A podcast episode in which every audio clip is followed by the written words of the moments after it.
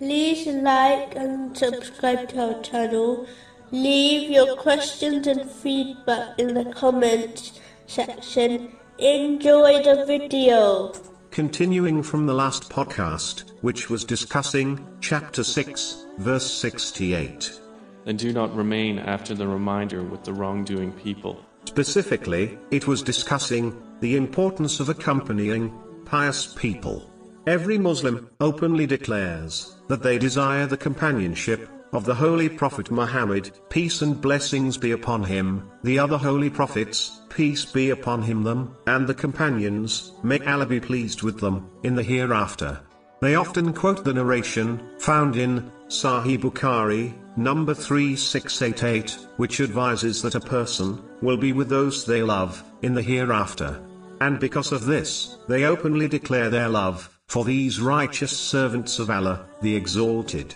But it is strange how they desire outcome and claim love for the Holy Prophet Muhammad, peace and blessings be upon him, yet they barely know him, as they are too busy to study his life, character, and teachings. This is foolish, as how can one truly love someone they do not even know?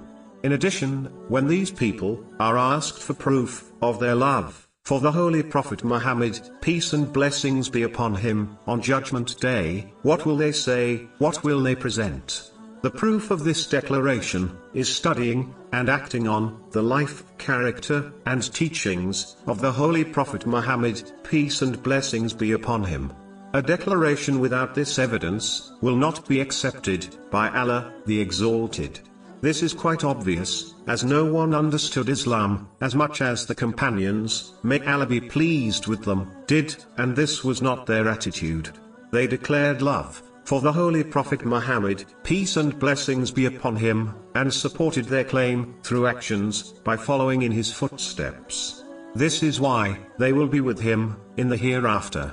Those who believe love is in the heart, and does not require it to be shown through actions, is as foolish as the student who hands back a blank exam paper to their teacher, claiming that knowledge is in their mind, so they do not need to practically write it down on paper, and still expects to pass.